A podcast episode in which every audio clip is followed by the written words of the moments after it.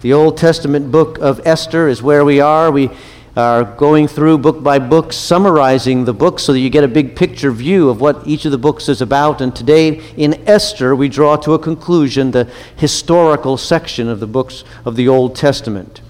Here's the key concept in the book of Esther God wants his people to live lives of significance. But more personally than that, we can say God wants you to live a life of significance. God has you here in this place at this time on purpose, and He is watching. He wants us to live lives of significance. Esther in the Old Testament uh, is a, a book that still reverberate, reverberates through history today. What I mean is this in 2015, on Wednesday, March 4th, through Thursday, March 5th, coming, Jews all over the world will pause, will feast together as families, they'll exchange gifts, and they'll give extra special gifts to charity because they'll be celebrating a holiday, a Jewish holiday called Purim. And Purim comes from the events of the book of Esther that we'll read about today. Esther is a story that has all of the high drama of a riveting novel. It contains a lecherous, drunken king, a scorned wife, a beautiful orphan with a potentially dangerous secret, an ambitious villain filled with his own pride. We see courageous heroes, we see romance, power struggle, legal intrigue, and even death. Now, we don't know who wrote the book of Esther. The author's name is lost to us. But those who analyze the, the Hebrew of the scriptures tell us that it most likely was written soon after the events that, uh, that it describes in history. And it describes the events inside the reign of King Xerxes, king of Persia. Now, some of your Bibles might call him Ahasuerus, but Xerxes is his more uh, well known name. That's the, the Greek version of his name. Xerxes reigned, uh, he, his reign ended in 465 BC, 73 years after Zerubbabel went back with, with the returning exiles to rebuild the city and the, and the temple in Jerusalem. And so this the events of the book of Esther take place during the events of the book of Ezra. And so we get a glimpse here about what life was like back in Persia for those who did not return uh, with those who went back to rebuild the temple.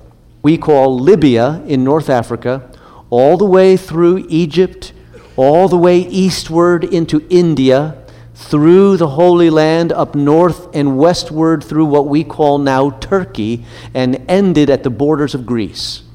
Historians tell us that there were 50 million people inside the Persian Empire in this t- at this time.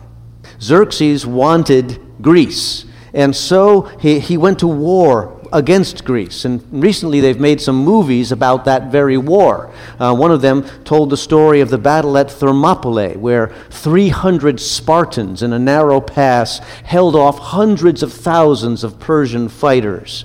And uh, the movies would have you think that Xerxes looked like this. I think we have, that's what Xerxes looks like in the movies. And maybe it's not too far off when you see the guy's character in this book. It goes with that look, quite frankly. Uh, but uh, Xerxes uh, led the Persians against Greece. Uh, Xerxes eventually won the Battle of Thermopylae, but he eventually lost the war against the Greeks but as the book opens, he's having a 180 day meeting with his generals and his uh, political officials. And we believe that what he's discussing in this meeting is this very war, this war against Greece to extend his kingdom into uh, the, uh, the land of Greece. And after the 180 day meeting, he throws a, a banquet, a week long drunken feast. And that's where the story starts in Esther chapter 1, verse 7. We'll read it. It says, Wine was served in goblets of gold, each one different from the other, and the royal wine was abundant in keeping with the king's liberality. By the king's command, each guest was allowed to drink in his own way, for the king instructed all the wine stewards to serve each man what he wished. Queen Vashti also gave a banquet for the women in the royal palace of King Xerxes. Now, those, who, those historians who analyze the ancient documents tell us that verse 8 is a glimpse into the culture of the Persians. uh, because it is an exception to the standing rule. Whoever wrote Esther was familiar with the court of the Persians because the standing rule was this when the king gave a feast, everybody drank when the king drank. Every time the king would take a cup of wine, everybody would have a cup of wine. Can you guess why that is? They never wanted the king to be more loaded than anybody else. That's true. It puts him in a vulnerable situation. So when the king drinks, everybody drinks. That's the normal rule. So for the sake of headaches the next day, everybody hoped the king is a lightweight. But in this situation, the king says, eh, Do whatever you want. It tells you that he feels confident. He feels safe. These are his people. He's not trying to protect himself at all. He's in a great mood. But after seven days of feasting, his mood is about to change. Pick up verse 10. On the seventh day, when King Xerxes was in high spirits from wine, he commanded the seven eunuchs who serve him, we won't go into their names, skip down to verse 11, to bring before him Queen Vashti wearing her royal crown in order to display her beauty to the people and the nobles, for she was lovely to look at. But when the attendants delivered the king's command to Queen Vashti, she refused to come, and the king became furious and burned with anger. The king says to his, himself after seven days of feasting with his generals, You know, I bet you these guys would love to get a look at my pretty wife. And so why don't you go get the queen and come, tell her to come on in and let everybody get a look at her? But Vashti refuses to parade herself in front of a bunch of drunken generals. But this infuriates the king. So he has a meeting. He calls his advisors. What should we do about this? And the advisors say this Look, king, if you can't get your wife to do what you tell her to do, we're going to have problems all over the empire with everybody's wife here. You know, none of our wives are going to do what we tell you to do. So you, you're setting a bad example. You got to you got to do something. And so the king divorces Vashti. And they establish a national beauty contest to find the next Mrs. Xerxes. And lo and behold, the winner is Esther who, unknown to the king, is one of the Jewish captives formerly of the Babylonians. Her real name is Hadassah. Hadassah means myrtle. Myrtle becomes the queen. What an advancement from an orphan, you know, in exile to the queen of the empire of Persia in one fell swoop. Now Esther is the queen. And when you hear wife, think head wife because this is a harem situation. But the head wife is the queen, and now things are about to get interesting because there's four characters in this account of Esther. There is the king, Xerxes, main characters. There's Haman, he'll come into the story soon. He's the prime minister. Esther and Esther's cousin, a man named Mordecai. In chapter 2, Esther becomes the queen, and by, by the end of chapter 2, uh, we, Mordecai comes into the scene. We, we hear that Mordecai hears about an assassination plot against the king. Pick up the reading in chapter 2, verse 21. It says, During the time Mordecai was sitting at the king's gate, Bigthana and Teresh, two of the king's officers who guarded the doorway, became angry and conspired to assassinate King Xerxes. But Mordecai found out about the plot and told Queen Esther, who in turn reported it to the king, giving credit to Mordecai. So things are going very well for Esther and Mordecai here. Esther's the national beauty queen. She's also the literal queen, the wife of the king. And now she's instrumental in foiling a plot and saving the king's life. Things are going well. But Esther has a secret, a dangerous secret. No one in the king's circle knows that she's a Jew. And into that situation enter the character of Haman. Haman is the prime minister, second in command in the nation. And Haman has two great loves in his life power and himself having it. That's what Haman is all about. Haman is all about Haman. He is absolutely self obsessed. And the king feeds this obsession by passing a decree that says when Haman walks around the streets, people are to bow down to him out of respect respect for the prime minister and by you know, connection, the king. And so Haman is loving this. People are bowing down as he's walking around, except for Mordecai who won't bow down. He's so offended by Haman's petty pride. He's outraged uh, that this, this man won't bow down, and he learns that Mordecai is a Jew. And he decides to take his revenge, not just on Mordecai, but on all of Mordecai's people. In chapter 3, verse 6, talking about Haman, yet having learned who Mordecai's people were, he scorned the idea of killing only Mordecai. Instead, Haman looked for a way to destroy all Mordecai's people, the Jews, throughout the whole kingdom of Xerxes. And I want you to understand that this is the closest that the Jewish race ever came to extermination. They will be brutally uh, treated by the Greeks later on in history, and then the Romans, and then in World War II, Hitler in the gas chambers, and all of that uh, process that they went through, great exterminations and so forth. But this is the closest they ever came to being eradicated. And the reason is because every Jew lived inside the Persian Empire whether they lived in Susa, whether they lived in Jerusalem, or those who had escaped to Egypt, they all were inside the Persian Empire, and this edict was for everywhere inside the empire. That's what, that's what uh, Haman wants to do. You ask yourself the question what, what would prompt a man to not only be offended by an individual, but then to, to want to kill all that individual's peace, uh, people, to wipe out a whole race? And the answer is Satan would prompt that. Make no mistake about it, anti Semitism is satanically inspired. It is in this day. Satan is inspiring here, hoping to eradicate the race who will be the source one day for the Messiah. He doesn't want that to happen. And later on in history, still, when the Jews are persecuted and, and uh, sought after to be killed, it is Satan who is inspiring that to persecute them and by association persecute the messianic hope. Anti Semitism is satanically inspired, and it is today, and it has no place in the life of a Christian. Haman wants genocide, but genocide is above Haman's pay grade. He's got to go back to the king. So in verse 8, it says, then, chapter 3, verse 8 Then Haman said to King Xerxes, There is a certain people dispersed and scattered among the peoples in the provinces of your kingdom, whose customs are different from those of all the other people, and who do not obey the king's laws.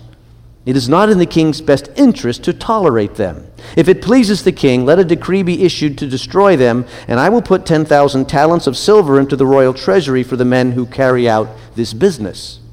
So the king took his signet ring from his finger, gave it to Haman. Uh, name, name, unpronounceable name, unpronounceable name. And then verse 11 Keep the money, he said, the king said to Haman, and do with the people as you please. Here you find out that the king is not much of a detail guy. He never asks what the crime is. He never asks who the people are. He never asks, you know, really what he's talking about. He has no indication of how it will affect his favorite wife or his, his uh, hero, Mordecai. You know, all of that. Doesn't ask any of those questions. Just do whatever you want to do. And, uh, and so what happens is they determine a date at which the Jews will be exterminated. And they do that by casting lots. Remember that word. They cast lots, like dice. And the date that comes up is the 13th day of the 12th month. In other words, the extermination would take place a little over a year from the day of the passing of the decree. And the proclamation goes out all across the land, and Jews all across Persia begin fasting and weeping and praying. Esther doesn't know anything about this because she's cloistered up in the castle. But she sees some of her people weeping and in mourning, and, and she sends a message to Mordecai. You know, what's up with all the weeping? And Mordecai sends a message back. This is what your husband is planning to do. You need to intervene on behalf of your people. And that brings us to rule number one by, for, by, for living a significant life. Rule number one live by God's timing. It was God's timing that Esther would be where she is at this moment. And it brings us to the quotable quote from the book of Esther. The famous verse, chapter 4, verse 14, the end of the verse, the last sentence says, Mordecai is communicating to Esther, you need to intervene. And he says, And who knows but that you have come to royal position for such a time as this? See, on, on the surface level, it looks like bad timing. You know, finally her life's coming together finally, this orphan girl is living in the palace. She's living large. Things are great. She's the wife of the king. Everything's going her way. Why would I want to threaten all of that? But Mordecai reminds her that God has perfect timing in mind, and he has placed you for this very moment. The rule was that when you come into the king's court and you are not summoned by the king, uh, unless he lowers his, his uh, scepter to receive you, you are executed. And she didn't know how the king was going to take, you know, her walking in and, and trying to ask him some questions. And so she set the time, said, Three days from now, I'm going to try. I'll try it out. But pray for me. In chapter 5, verse 1, we see the event. It says, On the third day, Esther put on her royal robes, stood in the inner court of the palace in front of the king's hall. The king was sitting on his royal throne in the hall, facing the entrance, when he saw Queen Esther standing in the court. He was pleased with her, held out to her the gold scepter that was in his hand. So Esther approached and touched the tip of the scepter. And Esther sees her prayers answered. The king is in a good mood and she's received. Now, it strikes me that Esther knew that this moment was a dividing point in her life. She recognized that this was crucial. This was a crucial day. But the reason I mention that is because for many of us, we don't recognize the crucial events before they were right on top of us. When we live life, we go through life, and all of a sudden something's happening, and we didn't know it was coming. Edith Schaeffer once wrote The thing about real life is that important events don't announce themselves. Trumpets don't blow, drums don't beat to let you know. Usually, something that's going to change your life is a memory before you can stop and be impressed by it. And I noticed that you can tell exactly what's going to happen in that show by the music. You know, if it's nice, sweet music, you know this is going to be a nice, sweet scene. If it's ominous, you know, you can tell that too. you know? For instance, you get in your car and you're driving on the highway, and all of a sudden the theme to Jaws starts playing.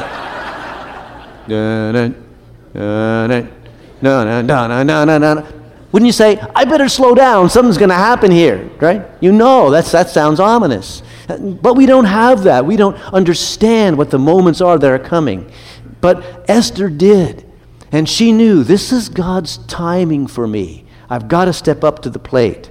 It calls us to always be willing to live as God would have us to live. We don't know the, the, the crisis moments. But as we read on in chapter 5, verse 2, the king asked, What is it, Queen Esther? What is your request? Even up to half the kingdom it will be given you. Verse 4 If it pleases the king, replied Esther, let the king, together with Haman, come today to a banquet that I have prepared for him. The king is in a good mood. Things seem to be going Esther's way, but Esther is a wise woman. She doesn't just blurt out what she wants. Esther has understood the wisdom that has been passed down from woman to woman to woman, generation after generation. And that wisdom is that the way to a man's heart is through his stomach right. I'm going to give this guy a great meal and when after he's eaten and things are looking good then we'll, we'll see how we go on with the, with the details. So they, she invites them to the banquet and uh, the king and haman have dinner with her. At dinner again the king says esther what is it that you want me to do for you? And she says well i'll tell you what. Just come back tomorrow for another dinner and then i'll let you know all right, so they, they end that first dinner. Haman is thrilled that he's getting invited to the queen's you know, dinner and, and he's hobnobbing with the king and queen, only him. He's feeling good about who he is. After all, he's Haman, you know all about Haman. And so he goes home and he starts bragging to his friends about this, this nearness to the king. And as he's telling his buddies about all this great stuff that's happening, out of the corner of his eye, who does he see?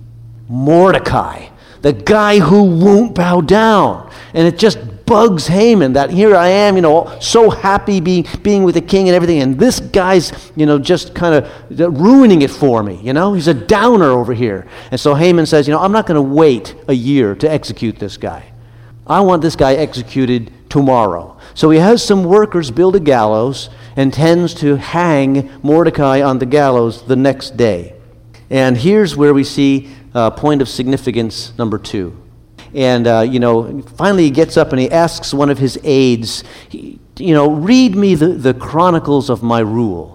You know, the, the list of all the things that I've accomplished. And so the aide takes out the book and he begins to read all that the king has accomplished, all the great things the king has done, the good, wonderful benefits from his rule. They wouldn't mention any bad stuff to the king, just the good stuff, you know. So they're reading all the good stuff. And even you are loved so much that uh, an assassination attempt was foiled uh, on your life.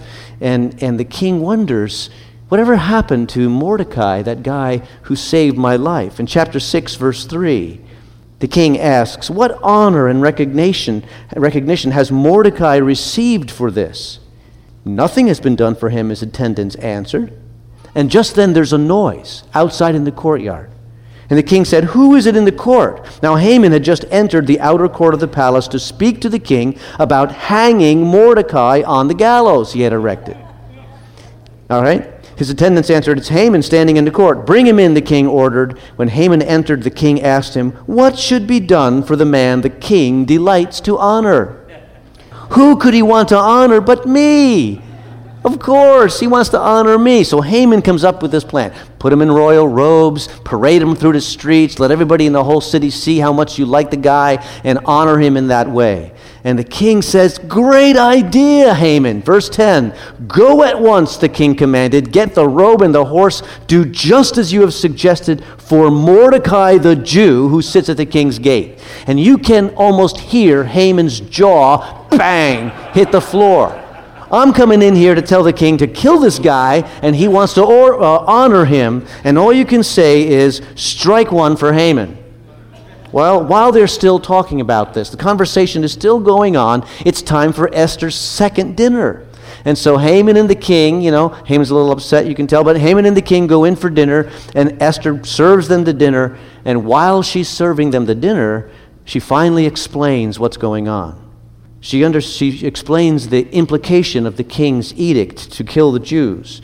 She convinces him that he was duped into making that decree. He didn't have all the facts. He didn't know how that would affect things, and certainly he didn't realize that she, his queen, would be one of those who were killed, and Mordecai, his hero. The king is furious that somebody would trick him into making that kind of a decree, and he demands to know who is it that caused me to make that decree. And Esther points across the table at Haman. It's Haman. He's the guilty man. Strike two for Haman.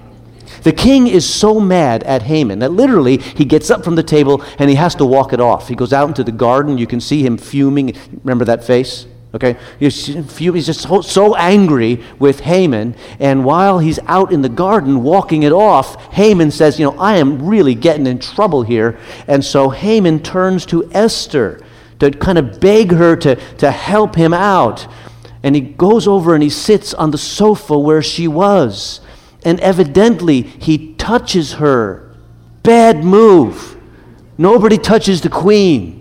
Why do you think we keep all these eunuchs around here, right? Nobody touches the queen. And the king comes back as he sees uh, uh, Haman on the couch with the, his wife. In chapter 7, verse 8, this is what it says just as the king returned from the palace garden to the banquet hall, Haman was falling on the couch where Esther was reclining. Exclaimed, Will he even molest the queen while he's with me in the house?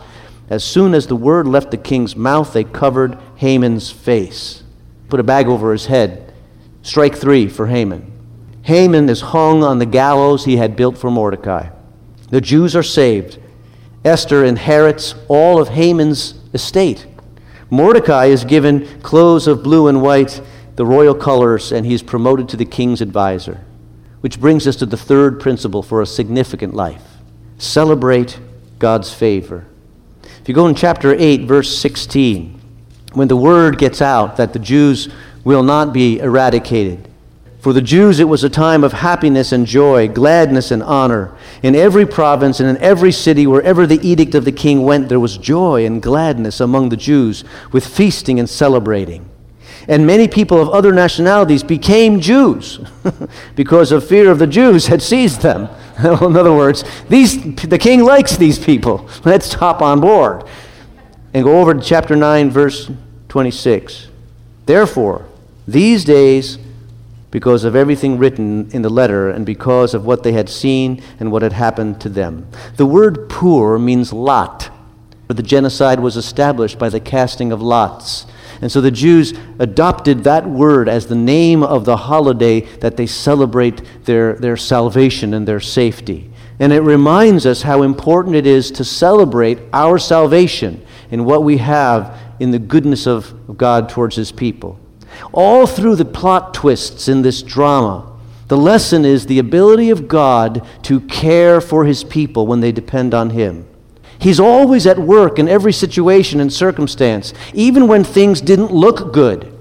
The lesson of significance is live by God's timing, trust in God's sovereignty, celebrate God's work in our lives. Now, Esther is a famous Bible character. We see her central to this story. But let me say this Esther, in God's sight, is no more significant than you. You are a person of significance in God's sight. You are placed in a position. He wants to use you in your gifts. You're uniquely designed. You are providentially placed right here, right now. And God is watching. Or all of us. He's saying, listen, the center of my will for you is live a life of significance by walking in the light of my timing and my grace and my mercy for you. Serve me in the way that I've designed you to serve here and now, and we will live lives of significance. That's what He's called us to do.